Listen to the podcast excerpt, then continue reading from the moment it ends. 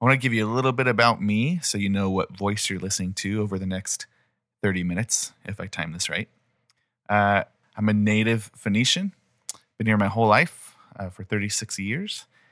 My wife Bethany and I have been married for six over 16 years, and we have three sons, Jonas and Cannon, who are identical twins. They're going to be 12 in November, and then Liam, who just turned eight this summer.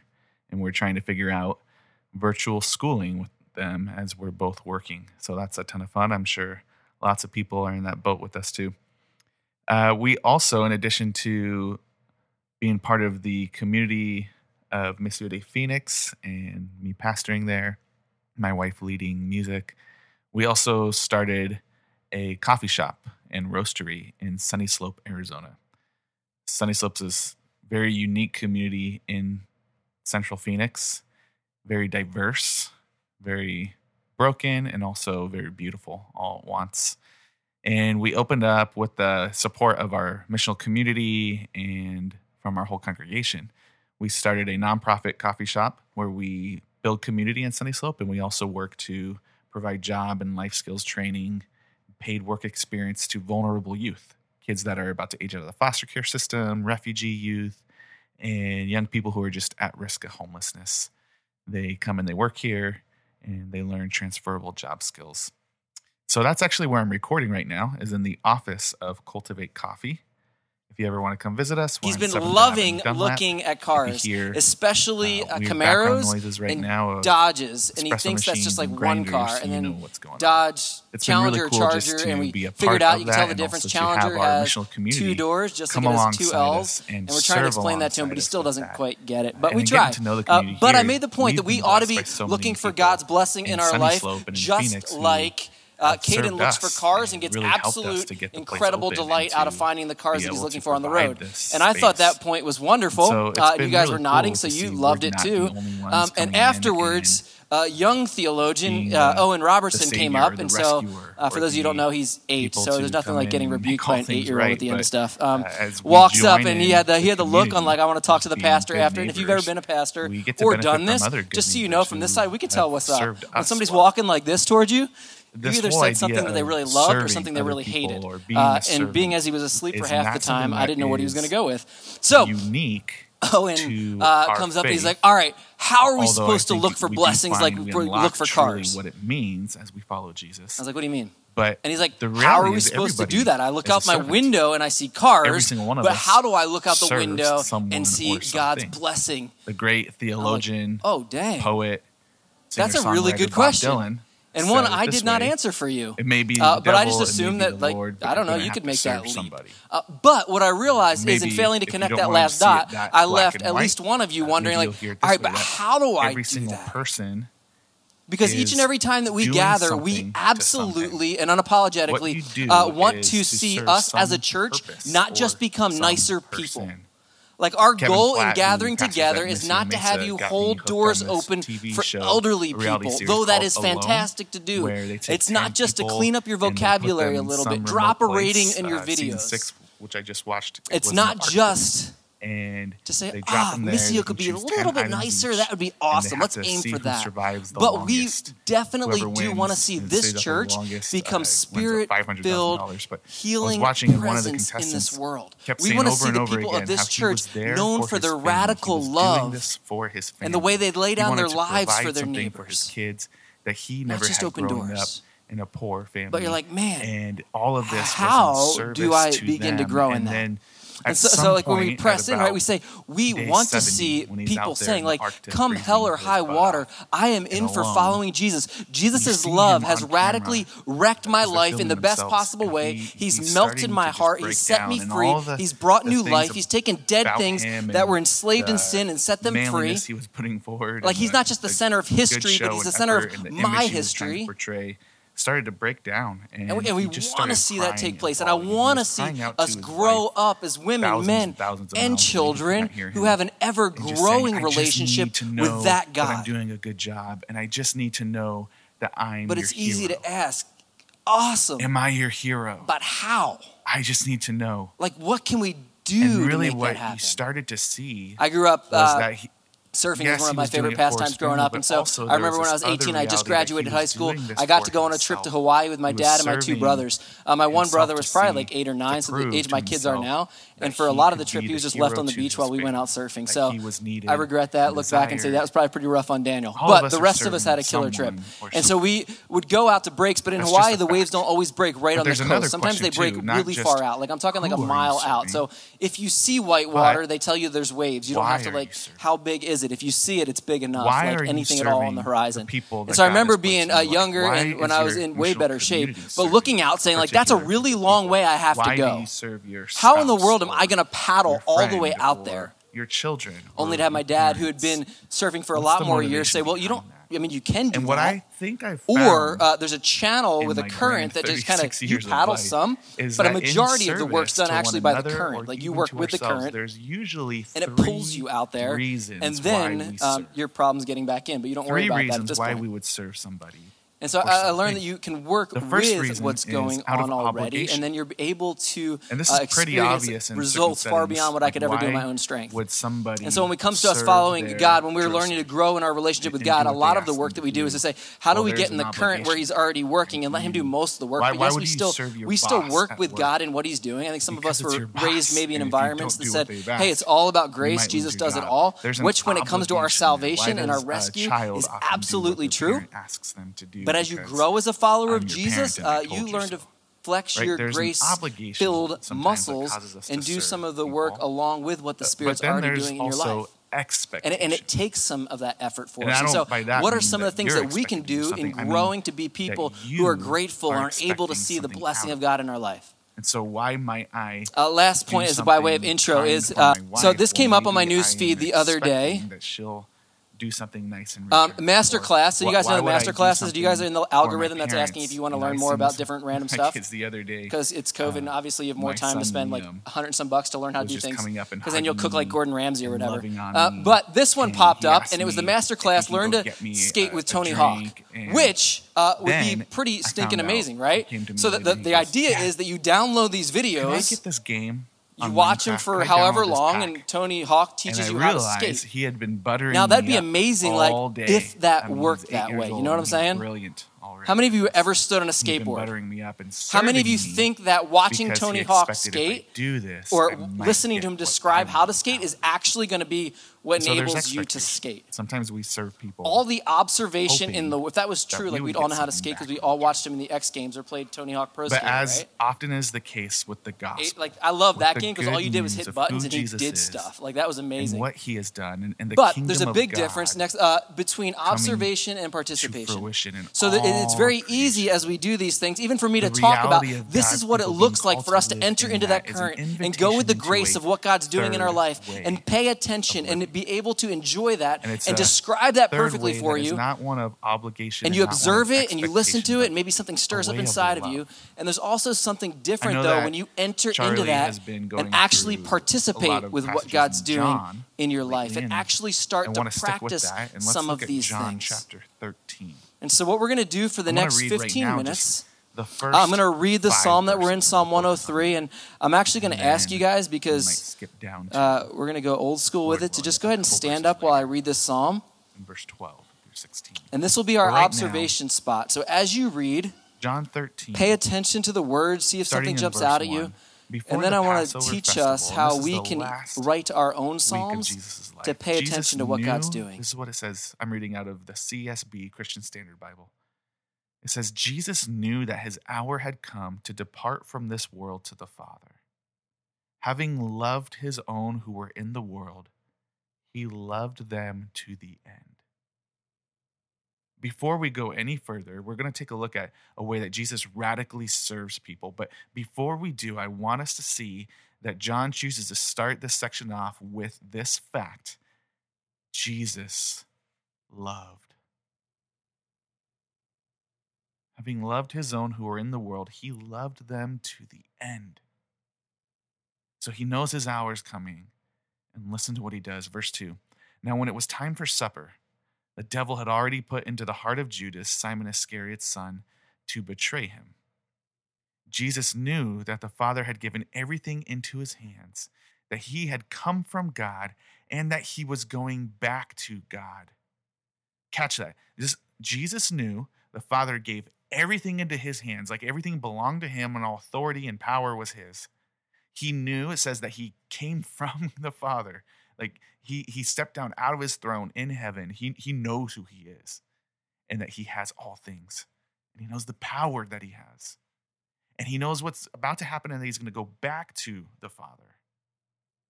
And so this is what he does. So, verse 4 So he got up from supper, laid aside his outer clothing, took a towel, and tied it around himself.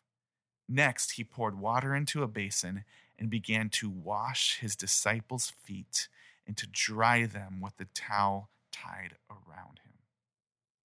I want us to just reflect on how incredible that is. I, I know a lot of us who maybe have been around the church for a while, we've heard teachings or, or this story about Jesus washing his disciples' feet.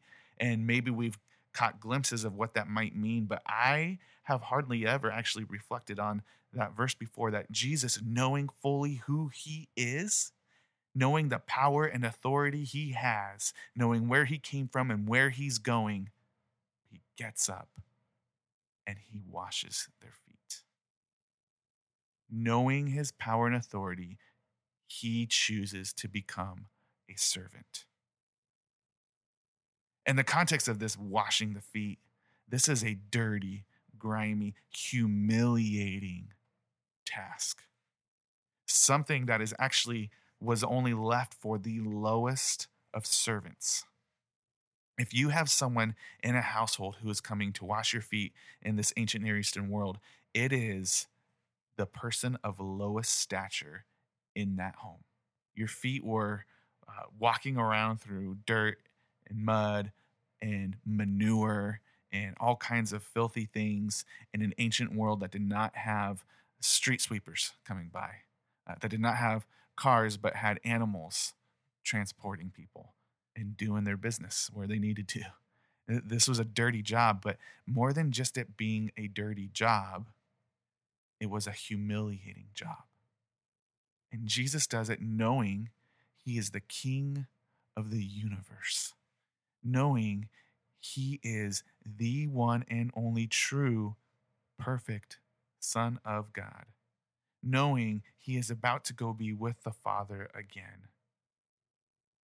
So he gets up, he removes his outer clothing, ties a towel around himself so that he can have that to soak up the dirty water running off of their filthy toes. And he serves. This was not out of obligation. Jesus is the king, not the servant. Jesus came from his throne in heaven. Jesus was called their master, even though they didn't fully understand who Jesus was and how he was bringing the kingdom. They knew they called him their Lord, their master. Even as a as simply a rabbi, a teacher, there's no way he would have been obligated to this role. There were other people there who would have been obligated to do this, but Jesus cast that obligation aside. This is not what's motivating him. Not out of expectation. There was nothing Jesus was expecting to get in return from these men by washing their feet. Uh, perhaps if I if I go and I wash this master's feet, maybe he would show favor to me and I would get something in return. This is the way that the Roman culture worked very well during that time.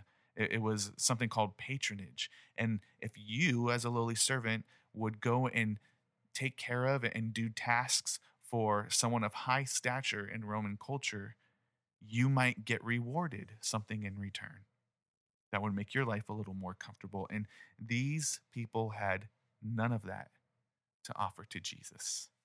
He expected nothing from them in that sense. In fact, we also read who else was in that room Judas, the one who would betray him. Jesus expected fully, he knew what was coming from Judas. He knew what to expect. And it wasn't a reward for washing his feet.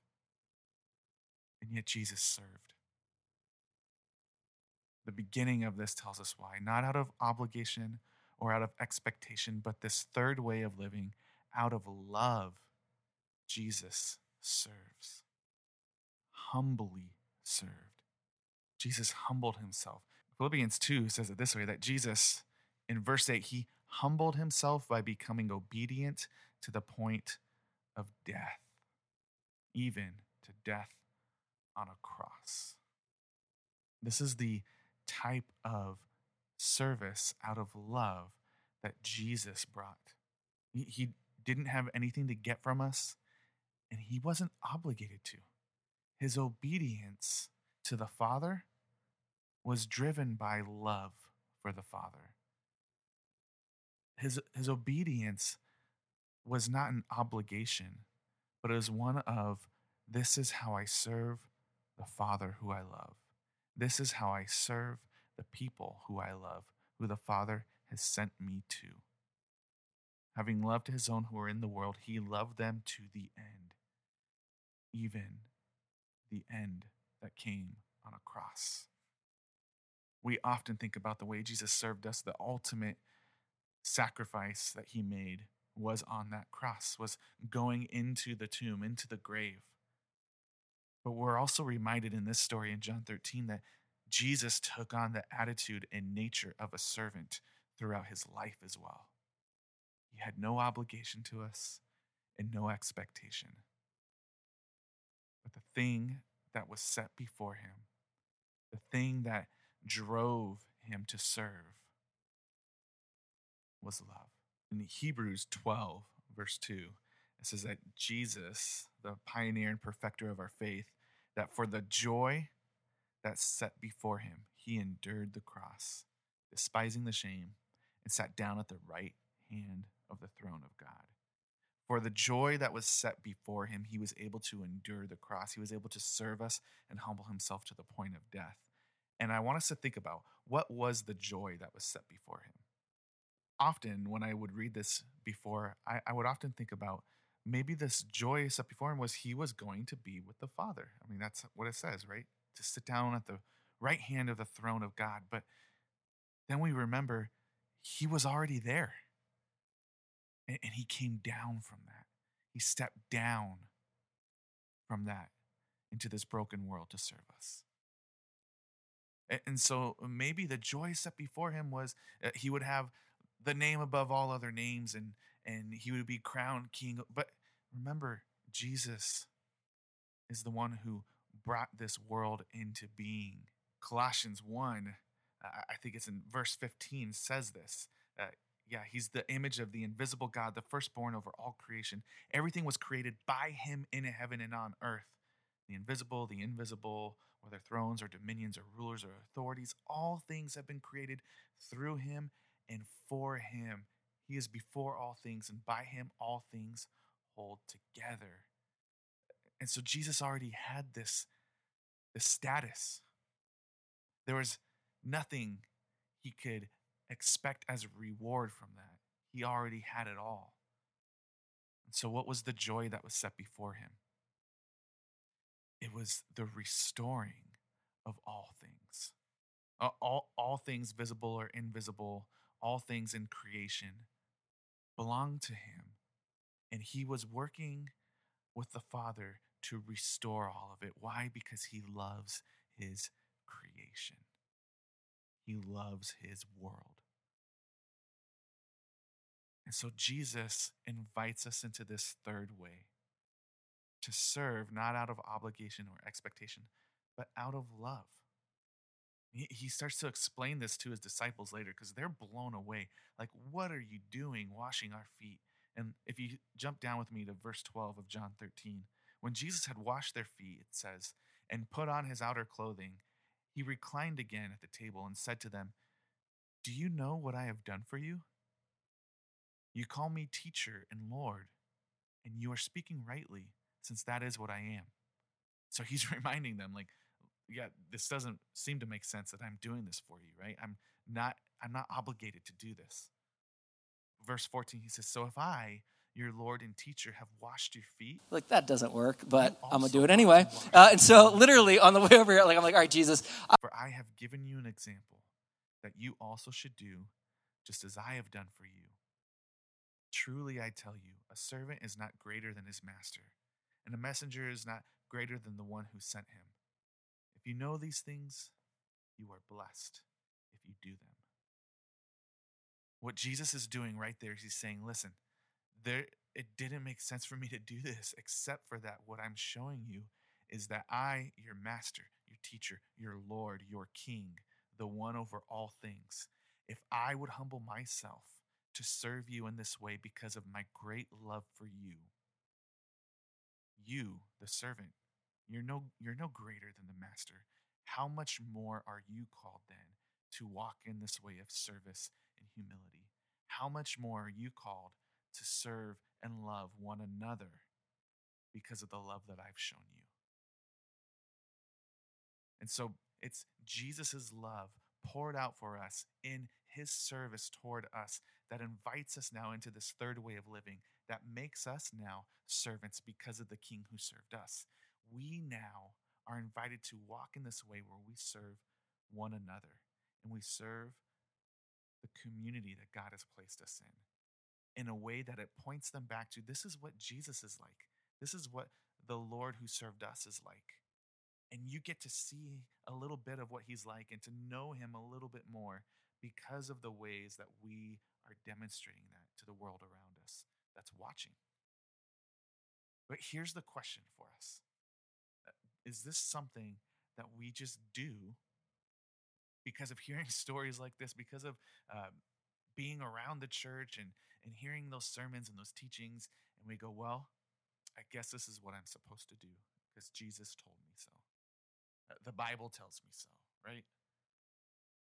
If that is what is driving that, then isn't that still service out of obligation? Doesn't that miss that third way that Jesus invites us into?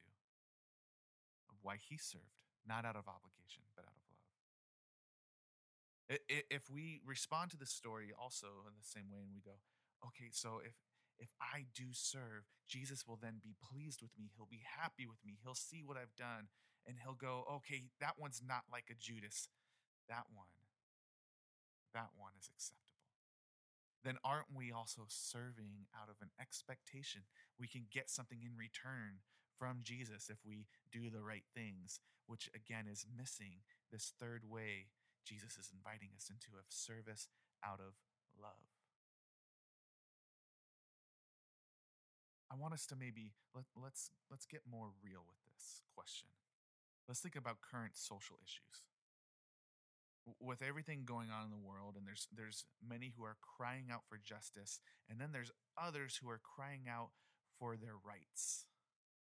Uh, a- And you can see this on the political spectrum, maybe uh, that oftentimes you can see conservatives crying out for their rights and freedoms to be upheld and then you can see others on the other side of that, uh, on the liberal side of the political spectrum, crying out for what is called social justice. And it seems like those two things are in tension with one another. And the reality is, I want us to see this in light of service. Who are we serving and, and why are we serving? And starting with the who, if we're crying out for our own rights, our own personal freedoms, for those to be protected, the reality is we are in service to our own comfortable lifestyle. The things that we do and the things that we say and the things that we vote for are in service to upholding our comforts and our rights and our life. And so, who are we serving but ourselves?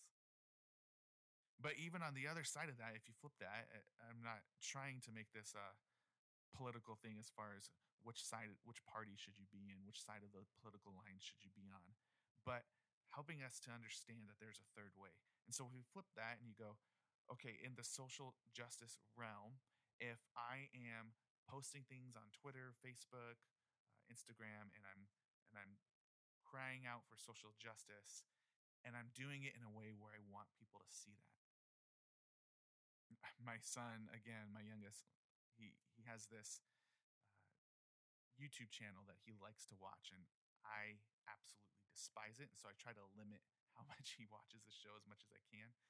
There's nothing really, really wrong with it except that it's super annoying. But it's this family of gamers. They just play video games and, and he loves to watch it. I, I don't get it, but I'm old, so uh, I don't understand YouTube culture. But he was telling me the other day he's trying to convince me why I should love this YouTube channel as much as he does. And he says, Dad, they give like $500,000 away to charity every year. And I was like, ah, is that true? Can that be true? Things Um, I struggling said, with "How you raising know that?" black kids in our current cultural climate. Said, Oh, that's a real thing. Said so on their channel, and I thought that's really that's interesting.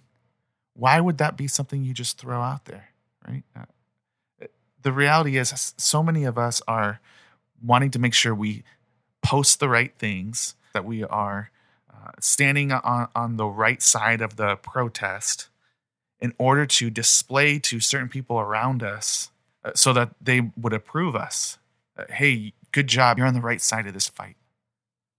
Right? And isn't there an expectation in that? That if you see me out there crying out for justice for other people, then I will be noticed as someone who does good. Then the question is, who are you really serving?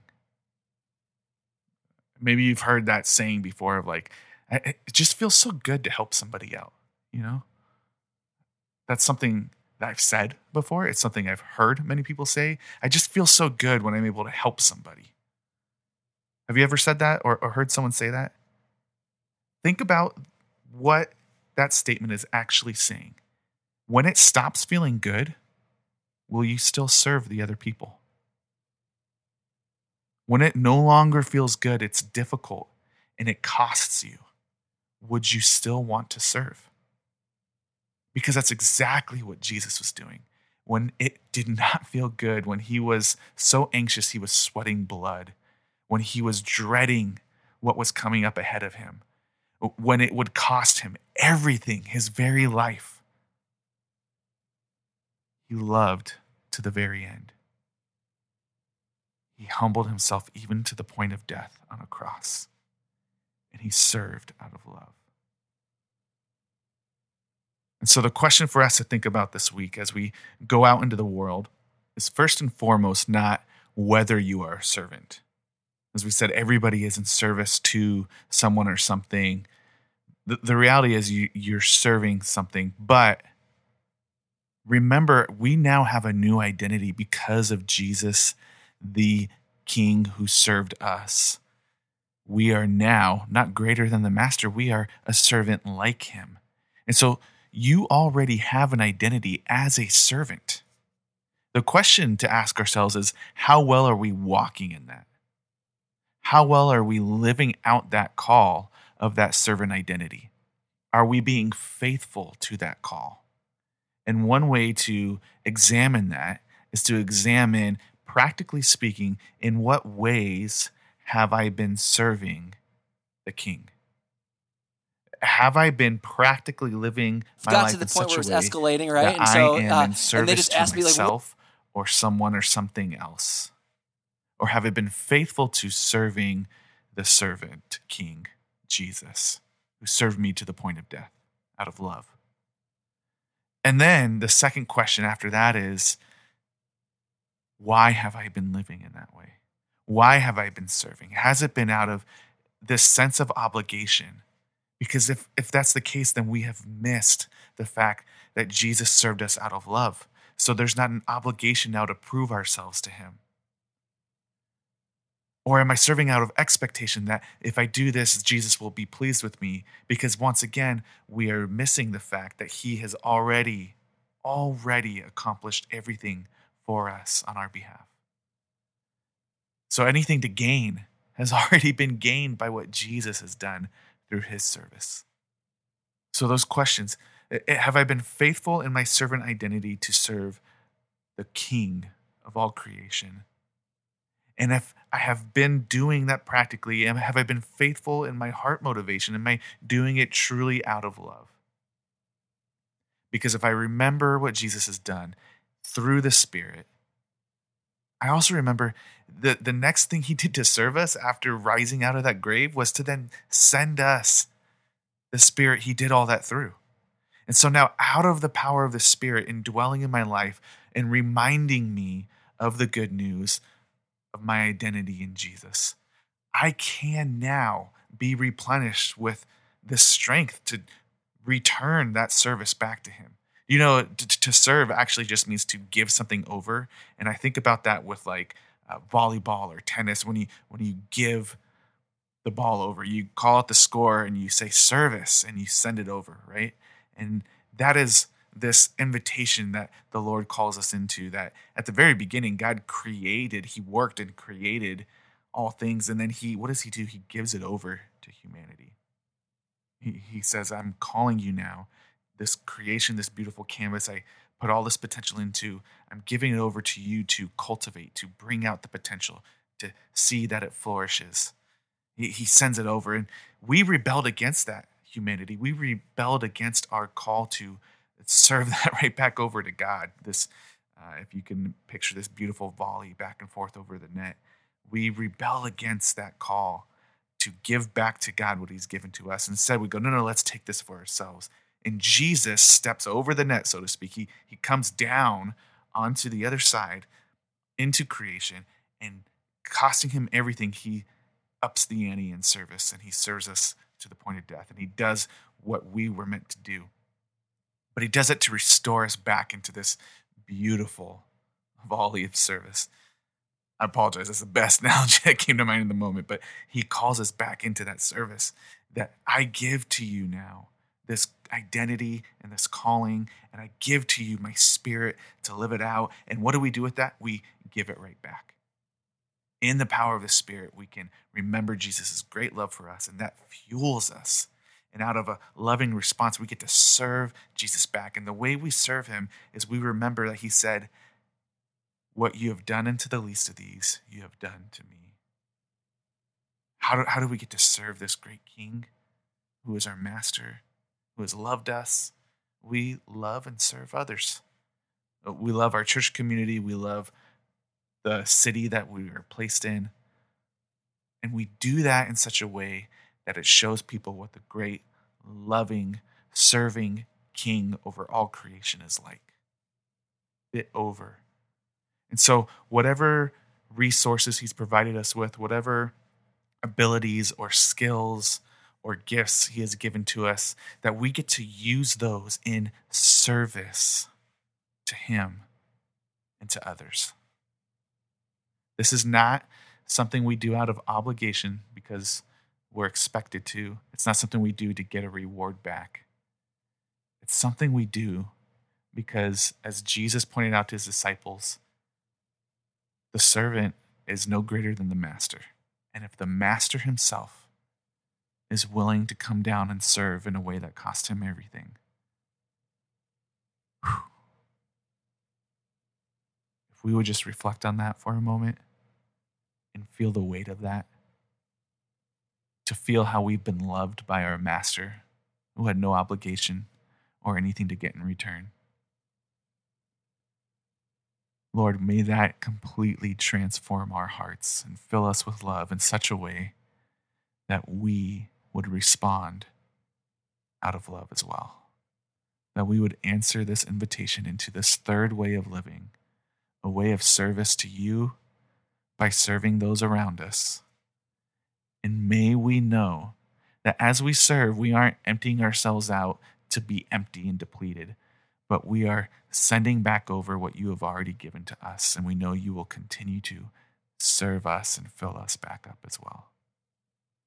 May we remember that we are doing this in the power of your Spirit and that we will never run dry because of that. May this be true of us, Missio Dei. We ask this in the name of Jesus to the glory of the Father and the power of the Spirit. Amen.